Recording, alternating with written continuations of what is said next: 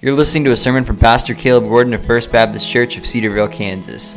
We pray this message encourages and blesses you this week. If you'd like to join us to worship in person, we meet every Sunday at 11 a.m. at 418 Monroe Street in Cedar Vale, Kansas. We would love to see you. Find out more about us online at our Facebook page, facebook.com slash Cedarvale First Baptist. If these messages bless you in any way, please consider giving to help support the ministry at First Baptist Church. Our mailing address is First Baptist Church, Cedar Vale, Kansas, P.O. Box 456, Cedar Vale, Kansas 67024. All right. Uh, hey, if you've got a Bible this morning, which I hope you do, uh, 2 Timothy chapter 3. I'm sorry, 2 Timothy chapter 4. 2 Timothy chapter 4 is where we're going to be this morning. 2 Timothy chapter 4. I'm going to read just a few verses here, starting in verse 3. For the time is coming when people will not endure sound doctrine or sound teaching. But having itching ears, they will accumulate for themselves teachers to suit their own passions and will turn away from listening to the truth and wander off into myths. This is the word of the Lord this morning. Father, we thank you for the morning and the opportunity to be able to gather here and to read your word and to expound your word and to sing praises to you. Father, I pray that you would just help us as we unpack the text today, as we read through and see what you have for us in the text today. Help us, Father, to, to recognize you as the sovereign King and to submit our lives to you. We love you. In the name of Christ, we pray this. Amen. Well, we live in a culture that is growing colder and colder towards biblical truth. And, and those who stand up for what the for things that are gospel centered are, are, being more and more alienated and marginalized. And, I want you to understand that I, as, as your pastor, am gravely concerned for our country. The country that we live in, I, am concerned for. I'm concerned for the moral fabric of our culture that we live in. And furthermore, I am even more concerned that most of the church is asleep at the switch. The church is asleep at the wheel. And, and when it comes to the reality of what is actually taking place in front of us, when we see what's going on, we're ignoring it or we're, we're, we're being um, silent, we're, we're, we're, falling asleep and, and, thinking about other things when we see this. And, and the reality is that we're watching a dumpster fire come untrained on the land in which we're in. There's a massive spiritual war that is taking place. It's raging around us, and many are slumbering or ignoring the fact that we are at war. Many are asleep during this time of war. And furthermore, the things that I'm even more concerned about is that we're not only are some of us asleep, but some of the people inside of the church and outside of the church as well are thumbing their nose at the God of the universe when it comes to the moral fabric of our country, when it comes to sexuality, when it comes to gender, when it comes to everything and anything that comes to morality, we're thumbing our nose at the God of the universe. And as this accelerates in our culture, we are going to see more and more as this unfolds. I believe personally, from my understanding of God's word, that there will be an unbridled amount of wrath that will be poured out on our country because of our lack of understanding. And here's the thing there is a supreme being that composed and designed the moral fabric and the moral law upon which we live. All of the laws of our country were founded upon or have their roots in God's law. So you think of every law that you can think of in our in our land. All those laws can be dated back to and connect to the moral law that Christ laid down on the Mount of Sinai. and that law is the final rule of order. There is no higher law in our land than that of God's law. And furthermore, God designed and made human beings in his likeness. So God created not only the moral law that we have, but he also created human beings in his likeness, and he put them in and knit them together in their mother's wombs with just how they're supposed to be. God didn't make mistakes. God created you the way he created you for a reason. And what we're doing in essence is looking at the God of the universe and telling him that how he set up the moral law of our world and how he created the universe was wrong and that we have a better idea. And the crux of this sin that we're in is pride. Pride. Proverbs chapter 8 verse 13 says, "To fear the Lord is to hate evil." Furthermore, I hate pride and arrogance, evil behavior and perverse speech. Proverbs 11:2 says, "When pride comes, then comes disgrace. But with humility comes wisdom." Proverbs chapter 16, verse 5 says, The Lord detests all the proud of heart. And be sure of this, they will not go unpunished. Pride is at the heart of all of the sin in the world in which we live. And I can't help but find it ironic that many in, in certain movements in our culture, that's their slogan.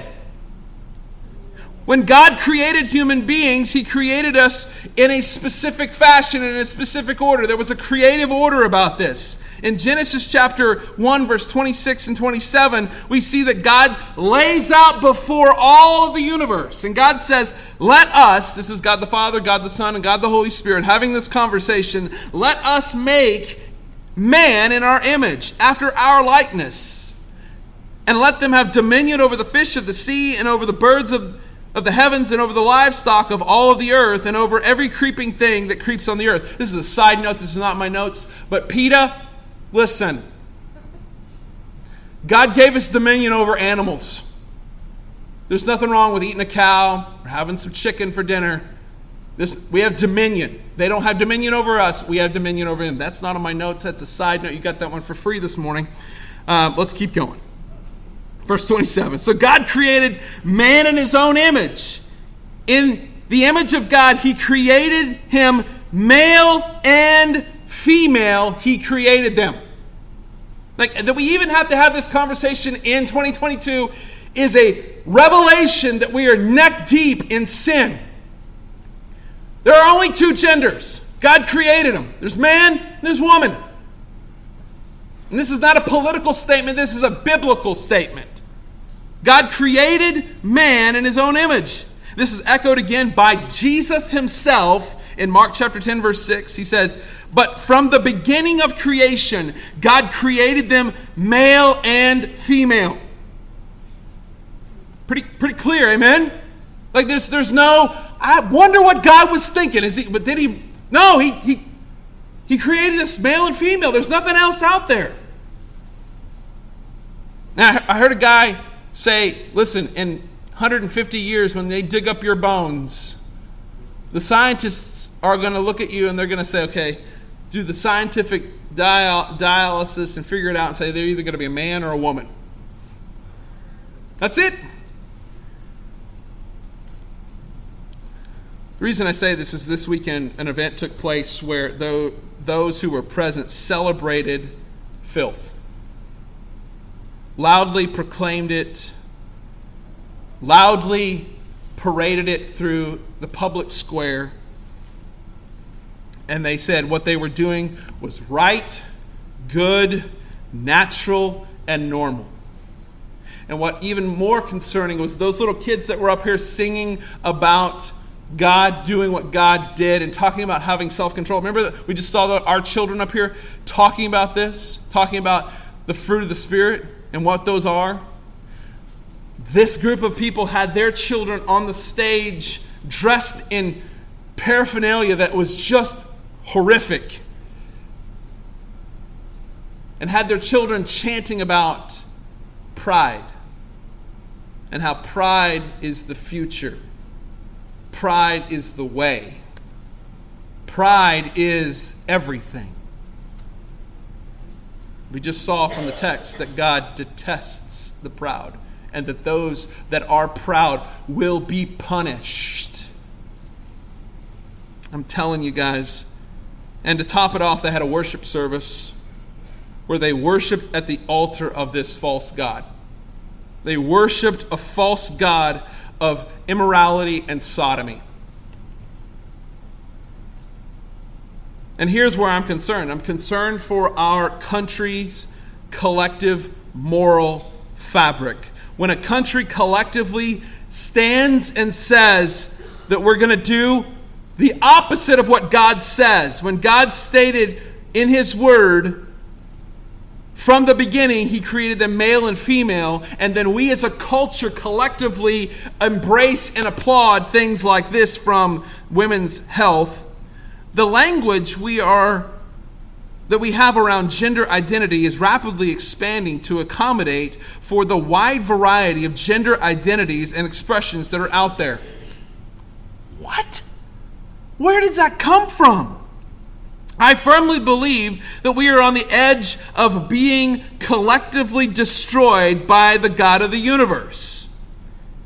And we, and we say as parents, and this is the thing that just boggled my mind as I saw these parents that were there with these small children. When we have parents who say things like, well, my son or daughter has gay tendencies or trans tendencies, and they fan the flame of that in their small little Imago Dei, those little babies that hold the image of God, when you as a parent fan that in your little boy or your little girl, you, sir, you, ma'am, are in danger of the wrath of God. Period. Oh. That we, that we fan the flame of this wickedness, this hellishness behavior, we're in danger of God destroying us. And listen, I don't say that with glee. There's no part of me that says, that's humming, good for you. I don't say that with glee or happiness. Rather, I say this with concern, a tone of gravity, and a tone of, listen, we've got to change our ways. We've got to change the direction that we're in. What our nation is doing, in, in essence, is saying, God, you don't know what you're doing. You, we know better. You say, well, Caleb, wait a second, Pastor. Wait a second. You have no right to impose your morals on me as a person sitting here listening to you this morning. You don't have the right to impose your morals on me. I will quickly, I will quickly say to you, I'm not trying to. I want you to understand that I am not imposing my morals I am not imposing my morals on anyone. The moral standard of which I am talking about is very clearly defined in the Word of God. I did not write these things down. I did not come up with this moral standard. I did not do this. The sovereign King of the universe, Jesus Christ, is the one who came up with these moral standards. The sovereign Creator did. So when you make foolish statements like, don't impose your morals on me, it just exposes your ignorance of God's word and who God really is. And you probably need to be saved. Uh, our culture is on dangerous ground, and if we're not careful, I am concerned that we are about to pass the point of no return. If you remember in the movie Back to the Future, the third one, they're on the they're on the way to try to get the DeLorean back up to 88 miles an hour, and they're pushing it with a locomotive. And at the end of this, it's going to go over a ravine, and there was a sign that said, Past the point of no return. Once we, we have to commit here, we got to go all the way. We are about to go over the edge collectively as a country.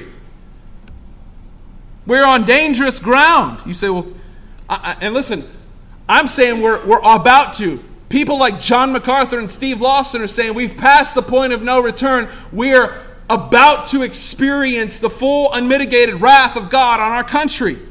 Say, Caleb, how do you find that out? How do you know that? Well, I'm glad you asked. Second Thessalonians chapter 2, verses 11 through 12 says this. So God will cause them to be greatly deceived, and they will believe lies then they will be condemned for enjoying evil rather than believing the truth. So, the people who are part of this community, and when I say this community, I'm going to be bold enough to say the trans and the LGBT community, stand in the street and scream at the top of their lungs. And I watched this as they did this yesterday. Scream at the top of their lungs that what they're doing is amazingly right and good. I, I am concerned. And what's even more concerning is that there are religious leaders who will affirm what this community is doing. A female pastor, let's let just sink in for a second. Number one, we got a female pastor. That's number one problem I've got. But we've got a female pastor in the town in which I live, gets on social media and then writes this thing in our paper saying, and, and, wrote, The Bible does not condemn anyone for being lesbian, gay, bi, trans, queer, or drag queen. This is where I, I started in 2 Timothy chapter 4. For the time is coming when people will not endure sound doctrine, but that have itching ears will accumulate for themselves teachers that suit their own passions Passions, the idea of the word their passions, is unbridled lust, unbridled, uncontrolled lust. You'll get people that will okay your specific sin. And they'll turn away from listening to the truth and they will wander off into myths or lies. This is why I'm concerned. We have a growing number of leaders who stand in the public square and say things like this when the Bible's very clear that God will condemn those who are partaking in this particular sin. I engaged with an OU professor yesterday. Had a conversation. I went to this event and I had a conversation with a, with a man who said he was the OU professor for social justice and advocacy. Listen, parent, if you send your child to these public universities, you're damning your children. You're sending them to a godless, pagan religious system, and they're taking your money you're fooling yourself when you've got professors who are openly gay, who teach their children that they need to thumb their nose at this and they need to run from this. You are damning your, your children. Oh, help us. engaged with this, with this man, and he looked at me and said, Isn't it amazing that Bartlesville finally has come up with the times and we're doing something like this. Isn't it awesome? I said, Well, I, as a biblical Christian, see this in a different light, sir. He said, Wait, wait, wait, wait. Are you an affirming Christian? I said, I don't affirm sin. He said, Then I don't want to talk to you any further. This is what we have. This is where we are. Romans chapter 1, verses 26 through 32 gives a very, and I, and I, put this in the New Living Translation so we can have a, it gives a little bit more bite to it. I want you to see this. Verse, starting in verse 24. This is called the wrath of God's abandonment on a nation. So God abandoned them to do whatever shameful things their hearts desired to do. And as a result, they did vile and degrading things with each other's bodies. They traded the truth about God for a lie they worshiped and served the things God created instead of the Creator Himself, who is to be eternally praised. Amen. That is why God abandoned them to their shameful desires. Even the women turned the natural way to have sex and instead indulged in sex with each other. And the men, instead of having normal sexual relations with women, burned with lust for each other men did shameful things with other men, and as a result of this sin, they suffered within themselves the penalty that they deserved. That, that's very clear as to what that means. Keep going in verse 28.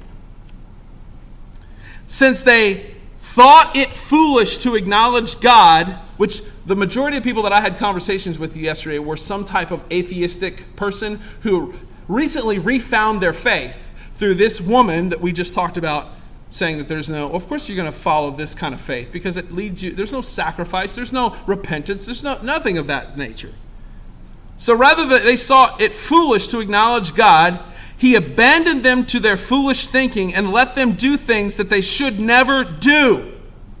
Their lives became full of every kind of wicked sin greed, hate, envy, murder, quarreling, deception, maliciousness, behavior, uh, malicious behavior, and gossip. They were backbiters, haters of God, insolent, proud, and boastful. They invent new ways of sinning. And they disobeyed their parents. Once again, I just find that interesting that that's in all this mix. Oh, by the way, they disobeyed their parents. That is a key. One of the Ten Commandments is honor your father and mother. They refuse, verse 31, they refuse to understand, they break promises, are heartless, and have no mercy. Trust me, I watched as I had conversations with men yesterday, and there was such, there was no mercy, there was no tolerance, there was no love, which I find it interesting. That's what they preach is tolerance and love. They had none. They were not willing to hear this is the direction you're going is wrong. They want to boast in their sin and they have no mercy towards you.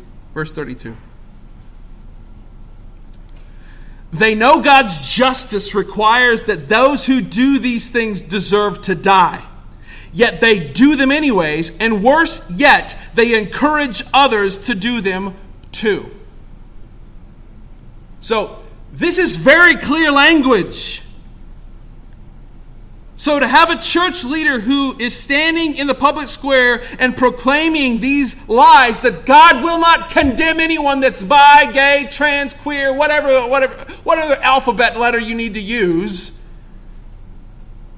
that you're proclaiming these things, you are a heretic and you need to repent. So, this is why I'm concerned that we are on the edge of no return. Leaders in our land believing lies. Second Thessalonians. And where does that come from? Because leaders refuse to acknowledge the truth. The God of the universe causes them to believe a lie.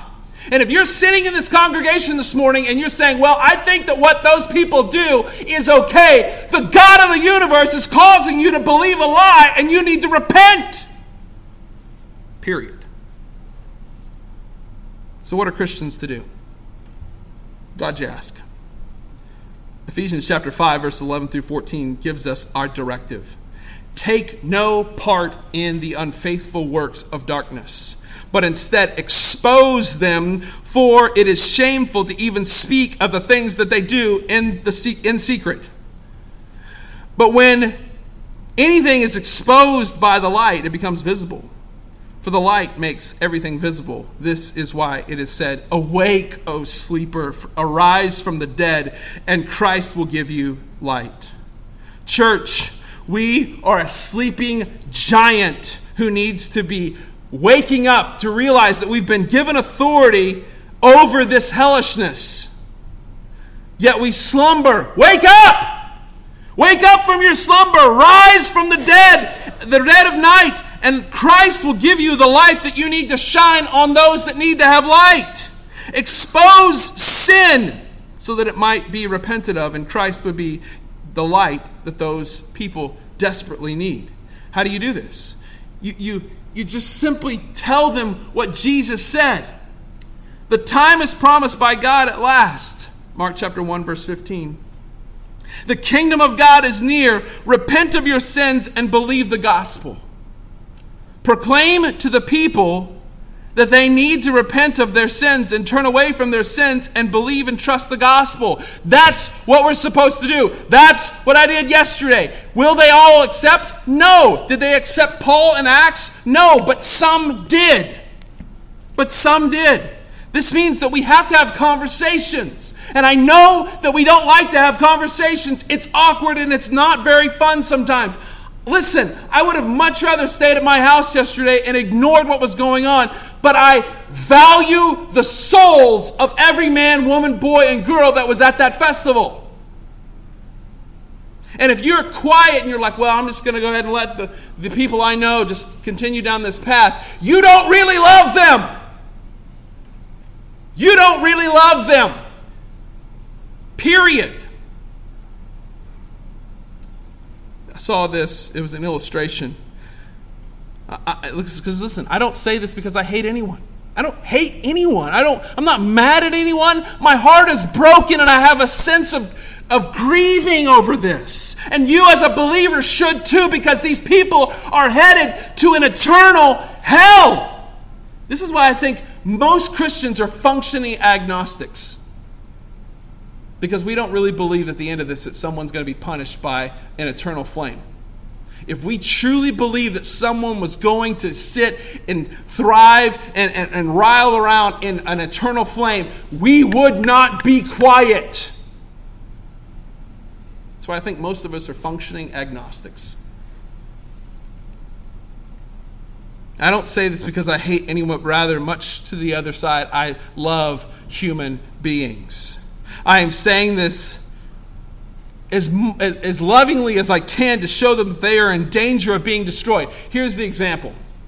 Let's say I'm over here and on highway, on the main highway out here. And there's, a, and there's lots of semis. There's a lot of semis on that highway. Amen? You guys see a lot of those semis? Let's say you're standing in the middle of that highway and I see down the end of there, you're not paying attention. You're looking at the uh, you're just looking at the things going on around you. You're not paying attention. But I look down the road and I see a Mack truck hurtling towards you. And I stand on the side of the road and I say, "Stop! Hey! Hey! There, there's a Mack truck. You're going to die."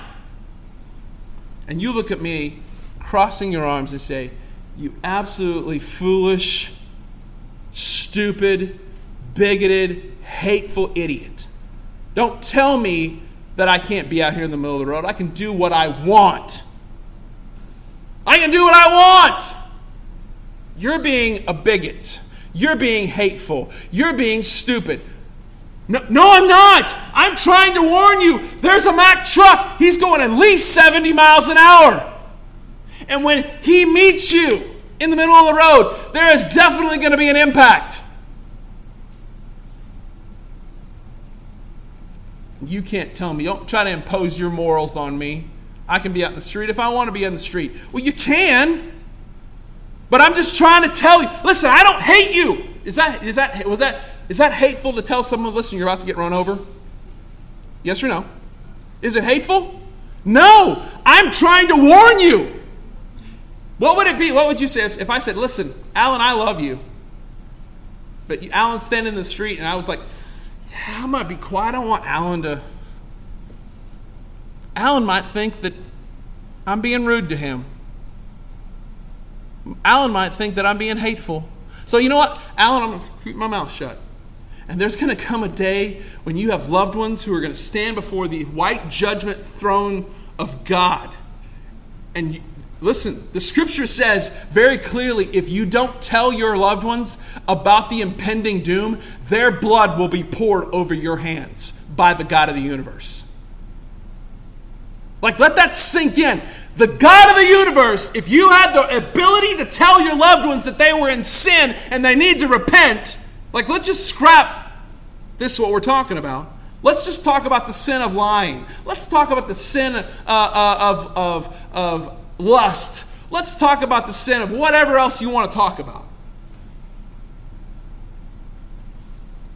And you refuse to tell your loved ones that they need to repent, there will come a day when God Himself will pour their blood over your hands and say, Their blood is on your hands because you refused to tell them that they need to repent of their sins.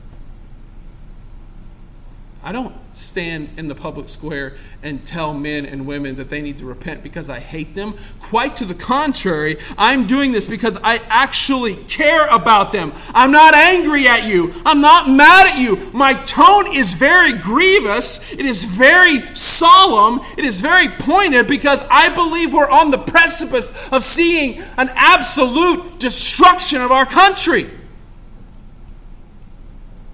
So, if I golly, I'm, I'm foolish if I don't say anything.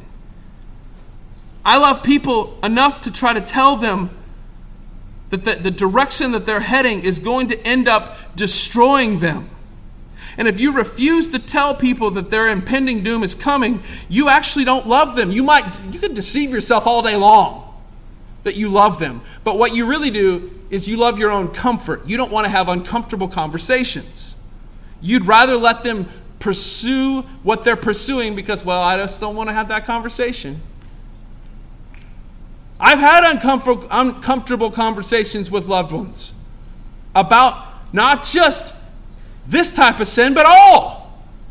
And guess what? There have been loved ones who have had uncomfortable conversations with me about my sin and that I need to repent. Thank God they did. Thank God they did. Please don't think that what I'm doing here is trying to impose my morals on you because I'm not. I'm trying to tell you that we have the morals that have been given down from the pages of Scripture, and this is what we're supposed to be following. And if you're not following this, you, sir, you, madam, are in sin and you need to repent. I'm trying to help people understand that God has already laid out the lifestyle that we should be living, and we need to surrender to what He's called us to do, and that is to turn from our sins and turn to Jesus. Turn from our wickedness and turn to Christ. This is why Paul tells Timothy in, in 2 Timothy, the first half of 2 Timothy, he says, I charge you in the presence of God and the God of, and of Christ, Jesus, who is to judge the living and the dead, and by his appearing and in his kingdom, preach the word. Be ready in season and out of season. Reprove, rebuke, exhort, with all complete patience and teaching. So, this is what we're called to do. There, there is a time and a season to reprove and rebuke. Reproving and rebuking is not fun. How many of us in the room like to admit when we're wrong? Nobody. How many? How many of you like it when you're right? Got a whole lot more hands on that one. There's, there comes a time when there needs to be reproving and rebuking. And there also is a time when we exhort. Exhorting, that's the fun side of pastoring. Exhorting is to tell you about the good stuff. But there's also a time when I have to tell you about the bad stuff. That's what pastors are called to do. Preach the word. I'm in the presence of God and Jesus. Listen, this is what I've got to do. And if I listen, I, listen, I don't want to have these kind of conversations with my congregation. You, sir, need to step down from the pulpit. If I ever refuse to preach the word, you better tell me to leave. Turn from your sins and trust Christ today. That's the call. Turn from your sins and trust Christ today.